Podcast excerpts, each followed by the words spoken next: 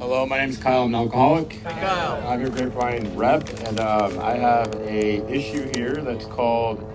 Uh, let's see, it's from 1980, so it's kind of an oldie. And um, so, Grapevine, if you don't know what it is, it's a meeting in literature. Um, you can bring it to H and I, give it to folks who can't make it to meetings. It's about $27 for a year if you get it uh, virtually, um, and you can access all the old issues if you do that. So Les had said that I should grab a story and just highlight it for you guys. So I, I picked one called, um, let's see, it's called The Great Equalizer. And it says sobriety seems to be the great equalizer for AA. It does not matter if you have a penny to your name, no home, no job. If your faith holds steadfast and embrace the principles of this program, you will have dignity. True sobriety garners respect it's something to strive for. That's from one of our fellows, Claire Ed. Thank you. Wow. Guys. Oh, give it out. Oh yeah. Does anyone want? Um, who would like this issue from 1980? Pretty amazing. Okay. Here you go. Yeah. All right. Yeah. Congratulations on your commitment. Absolutely.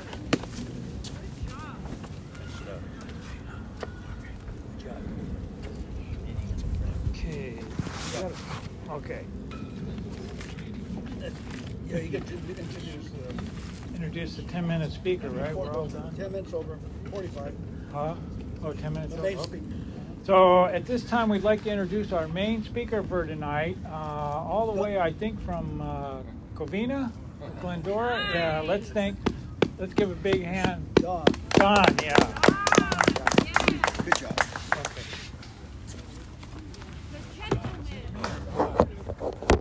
Okay. Okay, Les, you tell me when 35 minutes is up if I make it that long.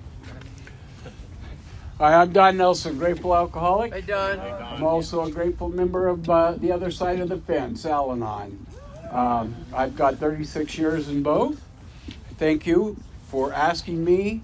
This is a wonderful gift to be able to do the 12 steps up here, to do the 12 step, you know, pass the message, whether it's one person or a bunch. All of you who took chips, awesome. Uh, collect them all. Don't run out. We got plenty here.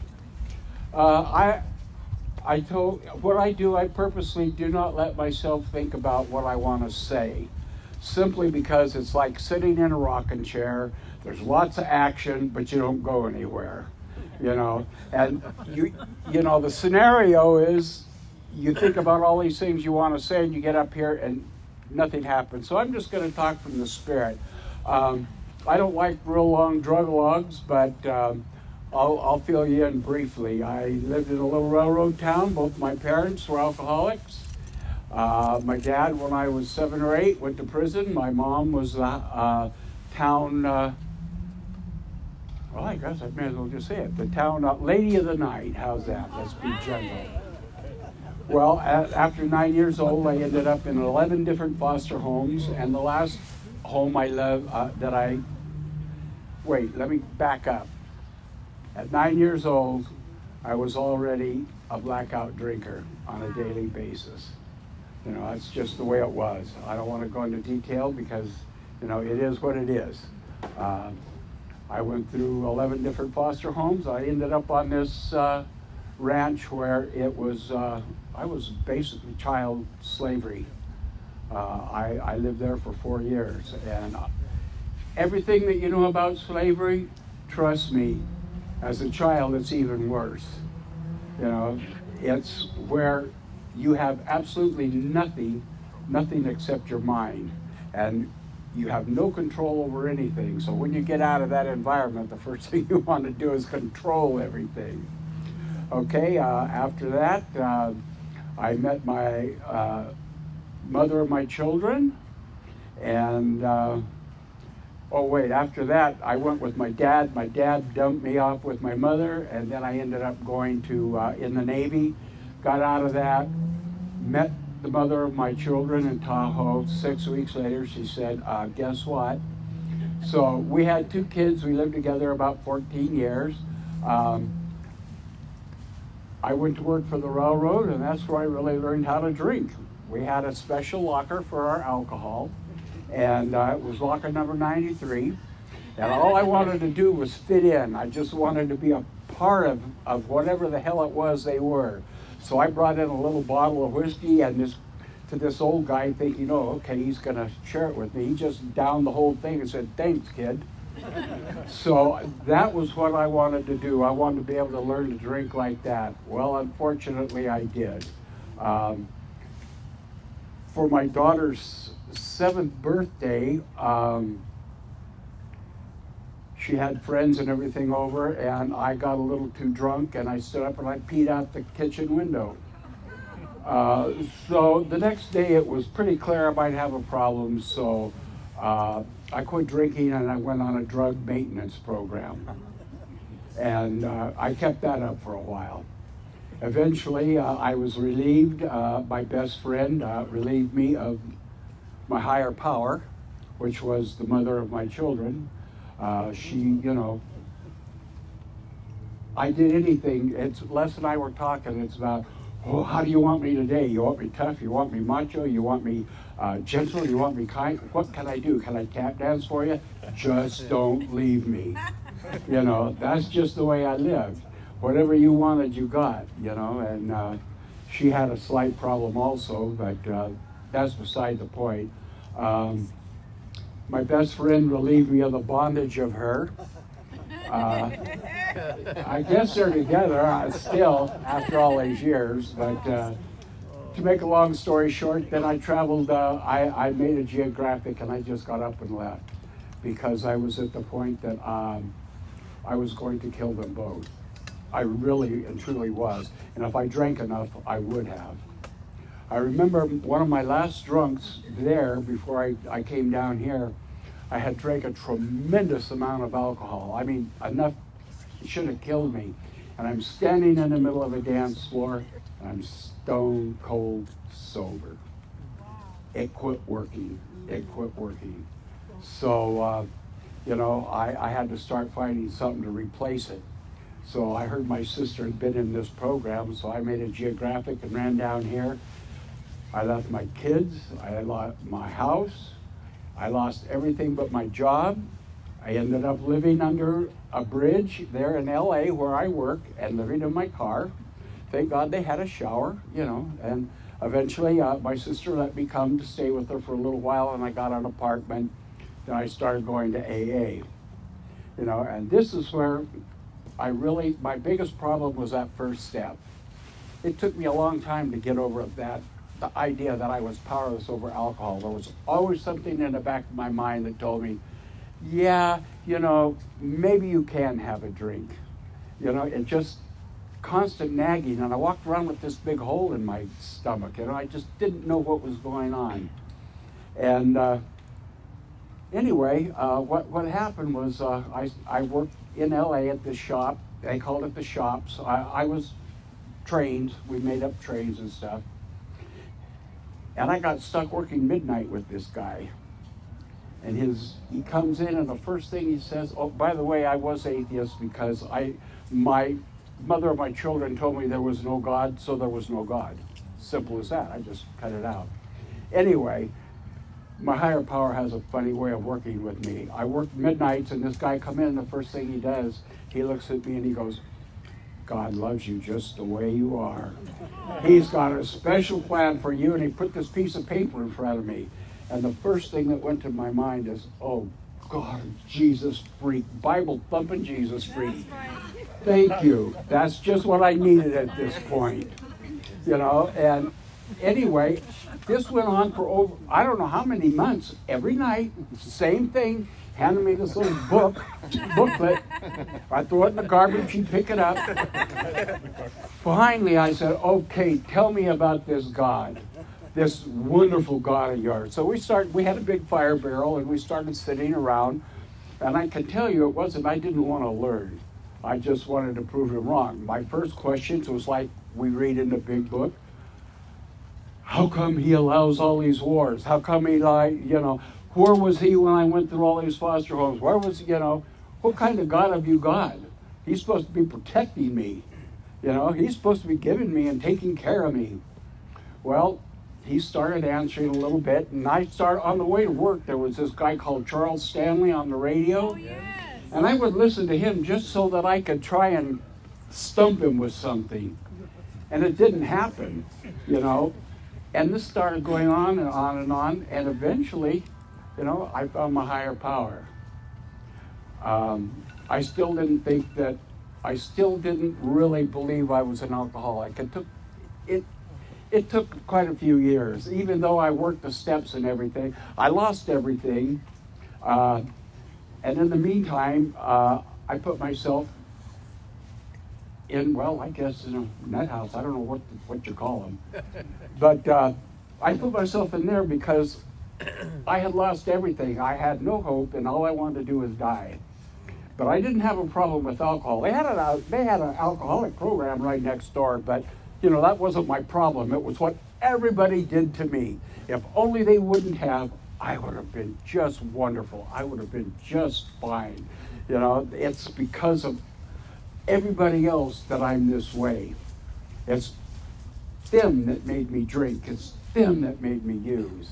And, uh, well, uh, what I got out of there was uh, a couple meetings of Al Anon where I just sat back and went, oh, God, that poor ladies, why don't they just leave?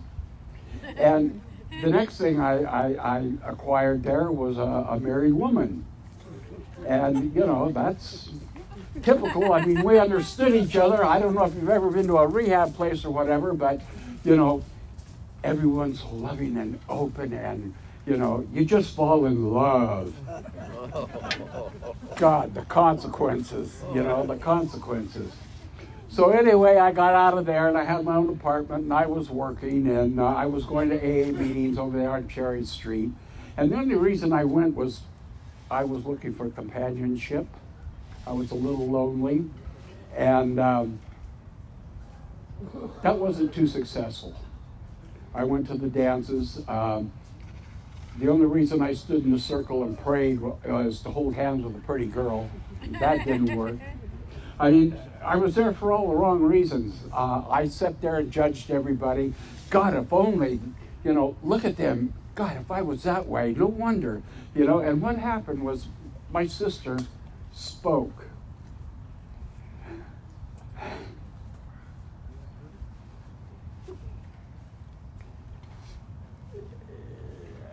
and I told her afterwards, if I went through what you went through, I would have been an alcoholic and an addict too. And she said, Brother, you were there with me. so that sort of started changing things around. Um, the good part now, kind of uh, the real good part. The good part is that uh, I met my wife. And within six weeks, we were married. By God, I knew how to capture him. She had a car. She had been in Al Anon. She had kids. She had everything I lost. Well, I was in for kind of a surprise. She, she drug me, she went with me to a couple meetings. Alan, it was family afterwards. And, and then she looked at me one day and she says, uh, Get your ass to men's meetings. I'm not your mother. You need to get out you need to start working on yourself. That's it. Yeah, that's you know, that's that's from the other side of the fence, I'll tell you. Believe me. Um, I want to talk a little bit about the first step and and how do we turn it over? How do I turn it over? It's real easy for me as long as it's the way I want it. If it's only you do that, it'll be fine. But I have learned through being older, getting ancient up here, I used to hear things like, uh, there's no big deals. And I used to think, well, you asshole. How, what do you mean? Look at what I'm going through, and you're telling me this isn't a big deal? Well, guess what? When you get to be an old fart like me, there are no big deals. You get to the point to where you don't deal with crap anymore. You don't deal with people. You don't you just get right down to the nitty gritty. You don't you don't fool around. And uh, wow, I'm starting to get wound up here. My hands are warming up. I'm getting going. I don't know where the hell I'm going, but you know, this program will teach me. It'll take me.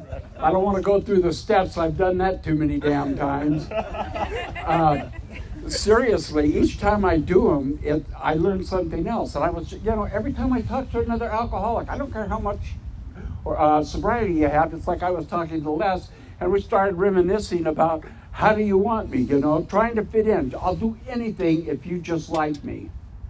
You know, these are things, uh, the other side of the fence has taught me a lot too. I've done a lot of damage to my children.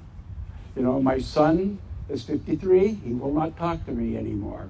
His children, he, you know, his anger was transferred to the children. They don't talk to me. But I do have my daughter in my life. I have some grandsons in my life, a great grandson uh, on that side of the family. And uh, they want to come and see me. They love me. I know they love me. I'm, I'm really open with my daughter. And, uh, you know, new revelations come up. Uh, the other side of the fence, uh, I had to start looking at okay, I made amends to these people. I said I'm sorry for doing that. So what? No, I don't do it again. But have you really looked at the damage you did? What did you really do to those people that you made amends to? How do they feel? You know, what are the ramifications of that? You know, there's things that my daughter has carried. You know, she's 50. She's carried, you know, she's carried it until today. I, I see the habits and that that were established when they were little. Um, I will say this much for me. I was a damn good father. And I, I, really was. I participated with my children. I went to their schools. I did school functions. I did all, I, my daughter, I, I put her through ice skating. She got high enough that uh, I ran out of money, property, and prestige, and you, you couldn't afford it. These people need sponsors. You got to have big bucks to get, you know, that uh, to that degree my son, hockey lessons, anything they wanted, they got. I participated in their life fully, you know, and every day was I love you. I never missed a day without saying I love you. I never missed a day without telling them how important they were. I never missed a day telling them how proud of them I were. Uh, so, you know, there, there was a lot of good things in all of the chaos. And all that chaos, you know, I've never talked about this side of my family ever. And I don't know why it's coming up, but it is, and that's where I got to go. Um, I worked on a U-pick farm. I learned how to can. I still can today. I just finished making a bunch of jams. Uh, I learned how to can. I was self-sufficient. Uh, I didn't. The only thing I bought at the store was milk. Uh, I traded everything, dental everything. I had a, a, a, little car. I had a Volkswagen with stuff in the back. I went door to door selling vegetables. Uh, you know, I had five businesses when I left, all successful, and I walked away from everything. I only took a little bit, I took the car and a little bit of what I wanted, and I just left the rest. It didn't matter. I wish I would have done that now, but that's the way it goes, you know. I don't miss it. But um, that, that relationship, I, I really learned a lot. I got a lot of gifts out of it you know, once you get at the other side, you start looking at the other people and realizing, you know, she had a problem too. She's mentally ill. You know, so I'm going to be honest with you. Until I got to the other side, I hated her guts. I wished her nothing but bad. And, and that's with my higher power, you know, and that's what, what, what has happened is that he's taken care of all of that for me. She's absolutely miserable. She's still doing drugs. She looks like she's 150 years old. Uh, she's really unhappy. Uh, my son doesn't want to talk to her either. Uh, so, you know, that hatred, re- because of this program, was re- replaced with compassion, with love of that person, with the acceptance of that person for exactly who they were. You know, that's, that's just the way my cards were dealt. It's the way I played the hand. You know, that's, that's life on life's terms. Uh, but it takes a long time and a little bit of work to go through it. And I'll tell you what's really saved my ass is sponsoring men. I sponsor one man at a time, and it takes a year to go through what I do with them. And every time I do, I learn something else. Some I discover something else, especially when they get to their fourth step. I go, oh crap, that was me. I forgot to put that down. You know? it's so important that we get out that pen and paper. Get you, you know, it's action. I, I heard this at a, a meeting the other day, and this was from a, a guy that hadn't been around very long. Action. How do we learn action in this in this program? I didn't want to do shit. I just wanted you to tell me how to not drink and be happy ever after. That's all I wanted from you. That and a girlfriend. Uh, but action, the first thing we do, how do we start action? We raise our hand and identify as an alcoholic. That's action. The second thing we learn to do is raise our hand and share. Action. The third thing we learn to do is stand around, hold hands, and pray together. Or, in the beginning, you learn to pray. Beginning of spirituality. Second step. Fourth step. Oh Lord, that that's that's not the tough one. That's easy once you get rolling and you start writing up. When I started on this side of the fence, it was nothing but hatred. It's what you did to me. I mean, I wrote that pen was so poison. If you touch it, you die. You know, it, it was that bad. It was really bad. And then I got to the other side and started doing the steps, and I found out, hey, back off here and start looking at yourself. What the hell were you in doing with all of this? You know, what was your part? And I'm telling you, what has happened is that that fence has been broken down as a result of both programs. I know I, I don't care if I'm supposed to talk about it or not, it's what the Spirit tells me. Um, is that I get the whole picture. I not only get to see what I did to others, but I get to look at what others, you know, how, how it really affected them and, and, and my part in it. Um, I had someone in my life who was just like me from a teenager on. And uh, I'll tell you, you want to learn powerless? I'm powerless over alcohol. You're also powerless over the isms created by alcohol. It's the isms that kick our ass. You know, I did everything wrong. I, I gave him money. I made excuses. You know, checked up on him, followed him to the liquor store, counted his drinks, took all the alcohol from underneath his bed, poured it out. Everything you're not supposed to do with an alcoholic. You know, and one of the I remember one of the worst things for me to deal with was somebody telling me what to do.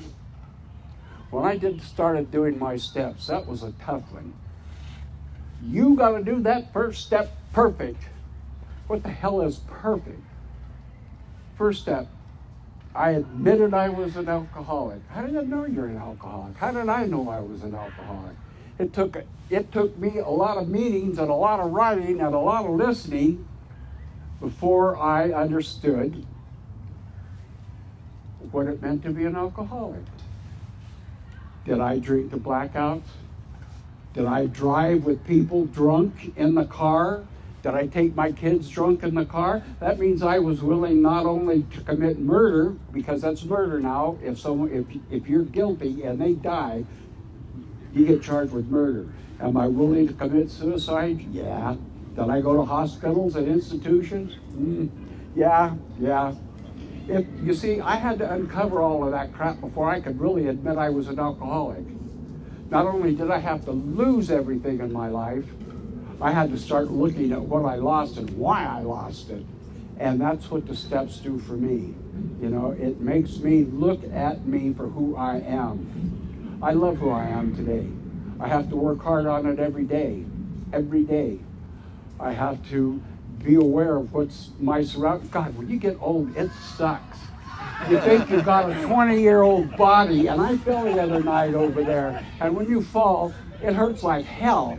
You know, I mean, and it takes forever to heal. And um, anyway, I'm just rambling. It, it is what the hell it is. Um, I want to talk a little bit about my relationship with my wife because. Uh, you now have 36 years, baby girl. I love you. We both have 36 for now, but July I get to go ahead. But she's got 50 years in the other program. So, you know, when I met her, it wasn't, you know, the way I expected it to be. So what I did as a good alcoholic, I took over. I took over the kids' chores, I took over the cooking, I took over everything, you know, just so you don't leave me, just so you'll love me. You know, that's that's the reason I drank. I didn't want to be abandoned and I would do any damn thing I had to do to to make you well, basically my captive because that's what I learned when I was young. I also learned to be a people pleaser. Being in that at that young age, from nine to I think 12, 12 or 13, I was literally a slave. I learned how to work. Uh, I did a man's job. At 10 years old, I was driving tractors, bucking hay bales. This is, you, you won't understand this, milking cows, all of that. You know, uh, I didn't get to participate in sports. I had no clothes. I got one pair of pants at Christmas that had to last the year. I used my old ones for the for the chores. Um, I got two pairs of socks, one for work, one for school. I got one pair of boots that, uh, oh my God, I hated them. Everybody had these fancy boots, and I had these Buster Browns, or I don't know what the hell they call them, high top brown boots, you know, that would last a year.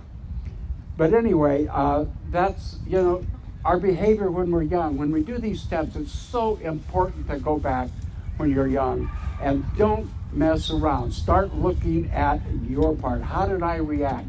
What did I do? Where did I pick up all these little isms? Why was I an alcoholic at nine years old?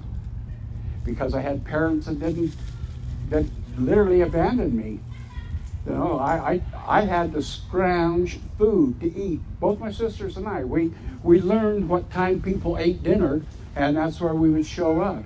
And that's the honest truth. So, you know, we learn all of these sick ass skills that uh, when you get in the real world, none of them work. That's all I had when I came in here were childish tools. And none of them work when I grew up. You know, nobody wanted to do what I tell you or you know, I, I was, I wanted control so bad of everything because my whole life had been out of control. I had never been allowed to do anything. And that's why I loved alcohol. Alcohol gave me that control. I was always real tiny, real skinny. And by God, that alcohol made me a he-man. It made me tough, it made me rough, and I could say any damn thing I wanted. You know, but inside I was really a chicken shit. I was really afraid of everything and everyone. I was afraid to stand up for myself, but if I had that alcohol, not a problem. Get out of my face or we'll go to town. You know, it's just the insanity. This is what I learned when I was young because I was bullied a lot and made fun of. So if I drank, I could fight these kids. I could hassle with them. Anyway, I'm rambling. I got to talk about my wife and that relationship again. I keep going back to it. We've been together 36 years, and in that 36 years, and this is a result of both programs, by the way. In that 36 years, we've never yelled at each other. We've never called each other a bad name. We've never hurt each other. It's been communication, and that's what we need to learn in AA is how to communicate. First, you have to identify what the hell it is you want to communicate. You do that by going through the steps and understanding what your needs are, not your wants. There's a lot of things I want, but my basic needs are my house, my family, all of that, which I have with her. You know, um, my son has eight years in this program, and oh God, he's one of these that uh, says, I'm going to be a drug counselor alcohol drug counselor. Well, he did it. Now he's working with homeless. And I'm really proud of him. And he lives with us. His children come and stay with us three and a half days a week. And, you know, it, the joy of being able to go, oh, God, look, look at my house, this and that. I mean, I don't stop. That's my problem because I like being in control. Can I do the dishes? No, because you don't put them in the dishwasher right or I can't find my shit when you're done. I'm looking through the drawers, and you know, I don't want to have to go and look for my pizza cutter. I mean, it's stupid little things, but you know, that's some of the isms that we deal with as perfectionism. And that'll kill you. I guarantee you, none of us are perfect. At least I haven't been so far. Um, I love this program. I'm in a place where I never thought I would be. Uh, I'm actually serene. I'm actually that person that I hated so much when I came into this program. I really didn't like a lot of the Harveys and that. I didn't like being told to shut the F up, you got nothing to say. What? Don't you know how important I am? You know, sit down, boy. I don't want to hear what you got. That sounds like you're talking from a hospital. Yeah, that, that was the way they were. But what drew me to this program was the kindness and the love in this program, the spirit of this program. The other program says, you know, you may not like all of us, but you'll love us in a special way. And I really do love you all in a special way, in a way that I can't even explain because, you know, it's a miracle. It's a miracle. I have a man I was sharing with him because of this program. He's dying. He's my spiritual man that I talked about earlier. Uh, we've been together 37 years. We've got a little thing that we do every day so that if we don't talk to each other for a while, uh, we can go right to that and we're on the same page. I've been able to put this program before him. He's lost two children to this disease. And I was, you know, I went over to his place yesterday and his face was all swollen and, and he, the thing is, is this program taught me how to listen. And you know what listening is, folks? Listening is when someone is talking and you don't have an answer, a reply, or their solution in your head before they finish speaking. Took me a long time to do that, to hear what you're saying and to just listen, just to analyze, okay, what are they trying to say to me? What is it that they're trying to get across? And just sitting across from him, because I learned that in this program, I was able just to sit and listen, let him talk. And I've learned through this program what's important. The money and property and prestige, well, I had it. And you know what? I walked around with a big empty stomach. At one time, I had more money than I would. Well, I guess I can share. it. I, I had a plantation, an illegal plantation, and I had more money than what I knew what to do with. They passed a law that said you got to claim 10,000. Well, guess what? I started buying crap to fill this hole, this emptiness that I didn't understand what it was, that I couldn't put my finger on it, that I just didn't feel whole. It, was an ache, it was a constant ache, it was a constant need that I couldn't fill. I tried filling it with antiques, with God. I collected hat, everything from hat pins to dolls to silver to you name it. I had a drawer like this full of jewelry, anything just to make me feel good for that minute. I just couldn't fill that hole. I couldn't understand what love is. I couldn't understand how I loved my children. It didn't make sense to me because I didn't know what it was. You know, I felt these feelings, but I really didn't understand what is love. And that was just the acceptance of someone for exactly who they are.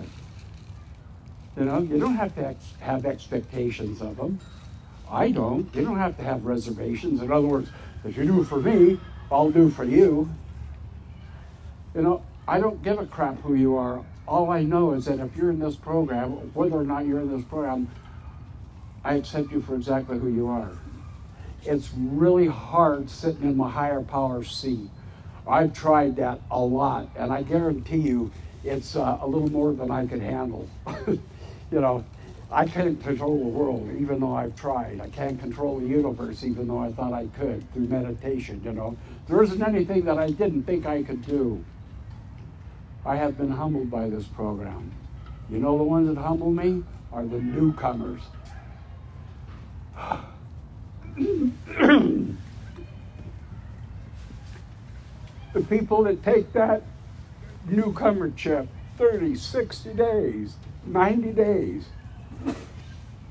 God, you're a miracle. We don't see keep coming back without a reason. Unless you keep coming back, you're not going to understand the joy and the freedom this program can give you. Reach out, get off your ass, get a sponsor. That action again. Action, get a sponsor. Sit down with pen and pencil, get a sponsor.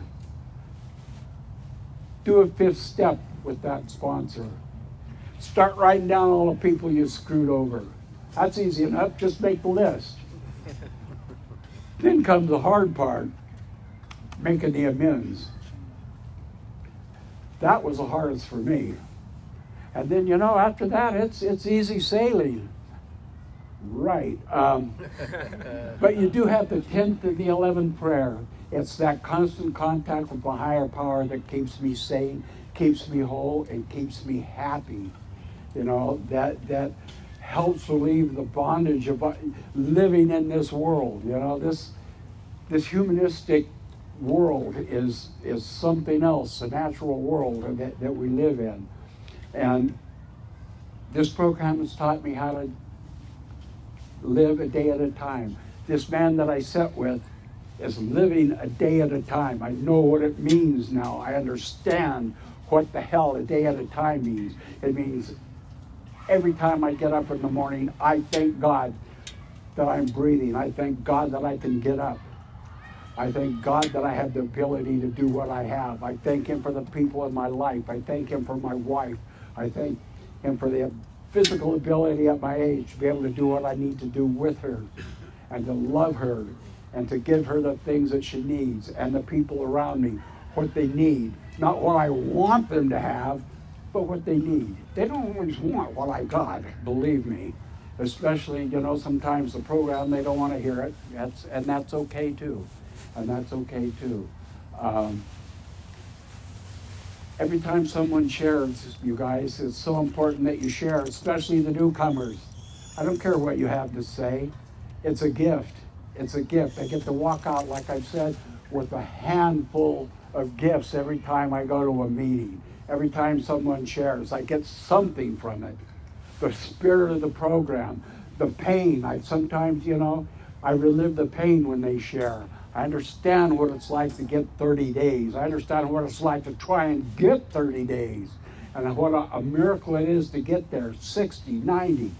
And then you get to the hard one, the first year. That's the one where a lot of people people fall. The first and the fifth year. Because by the fifth year you think, oh, I got this shit all, you know, I got it down. I got it down. Well, one fifth year wasn't a very good year, I can tell you that much. I was gone from home a lot, and uh, what I had to do, I went to a men's retreat meeting, and I did the steps, and I found a man that I could love and that I could trust, that I loved and trust. Hank C, whoever, if you know him. And I did a fifth step. Because what had happened when I first came into the program, uh, well, who's, he's my brother-in-law now, that I did my fifth, uh, fourth step, I was doing it with him, and he shared it openly at a meeting. And uh, it took me five years before I could trust another person. He shared word for word what I had written. And uh, it took five years before I could do it again. Uh, but I kept coming back.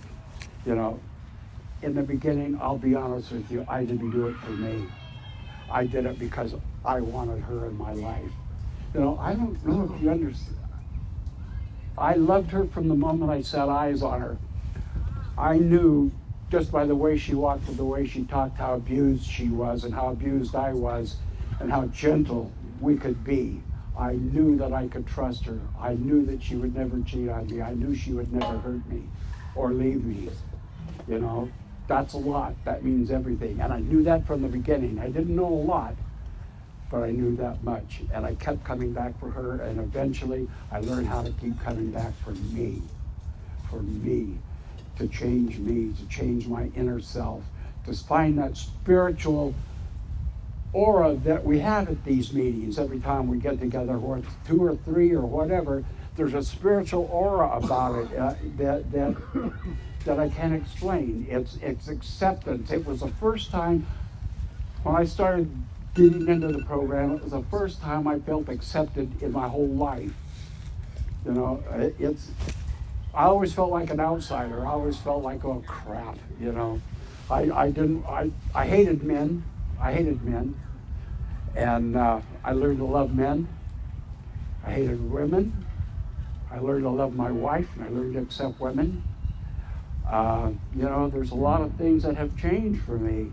Uh, God has a funny sense of humor. Uh, I've, through my sponsors, I've had black, I've had brown, I've had white, all males, all males. I've had gay, I've had, oh, I'm telling you, I've, I've, I've gone the gamut and they have saved my life.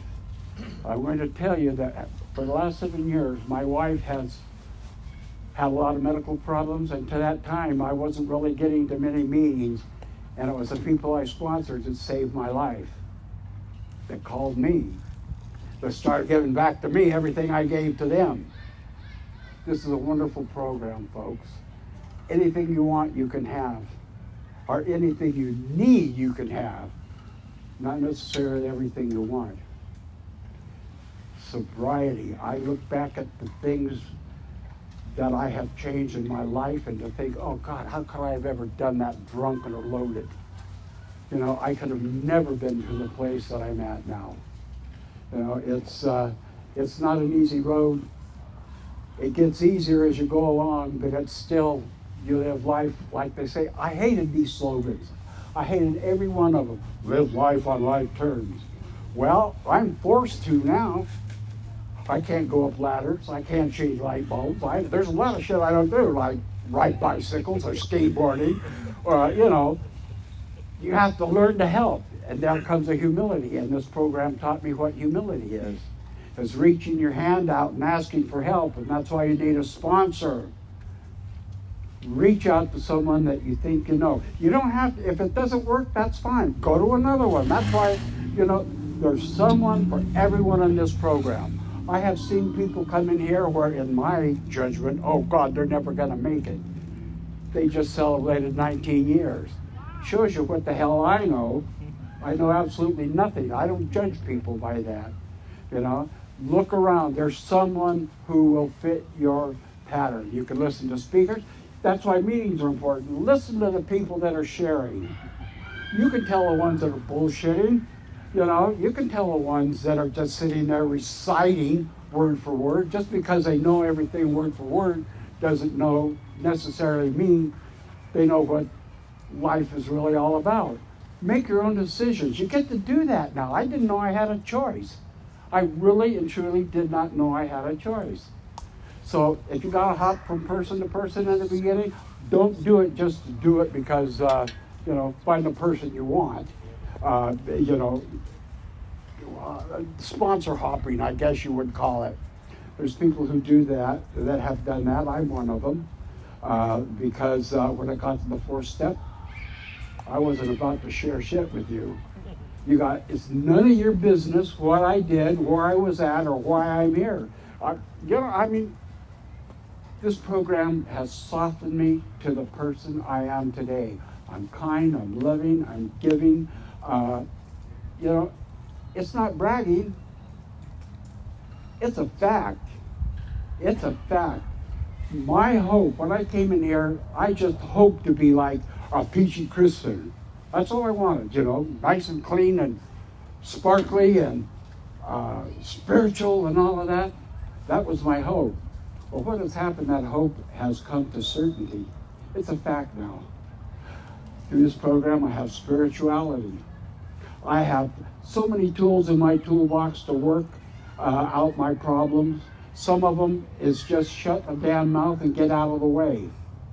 Others, I have the ability to sit down and make suggestions. I don't tell anybody what to do. I make suggestions.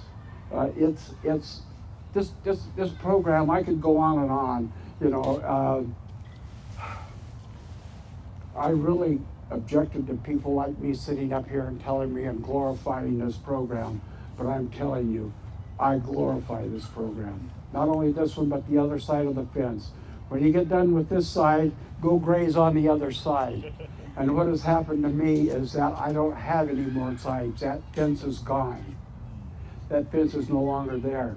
Because of this program and the other program, I am a whole person. I am a whole being. I am a godly man.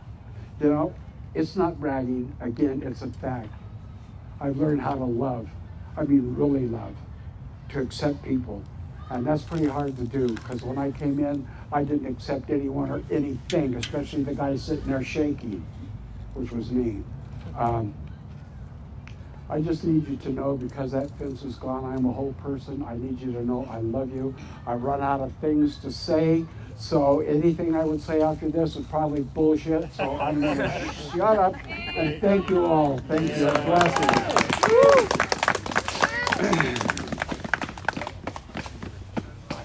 All right, Gary, get- announce the raffle. Bring the raffle people up.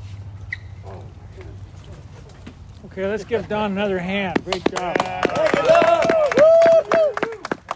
And Brenda, congratulations and thank you for being our 10 minute speaker. And now it's time for our raffle. Tina. Tina is going to do our raffle. Tina is going to do our raffle.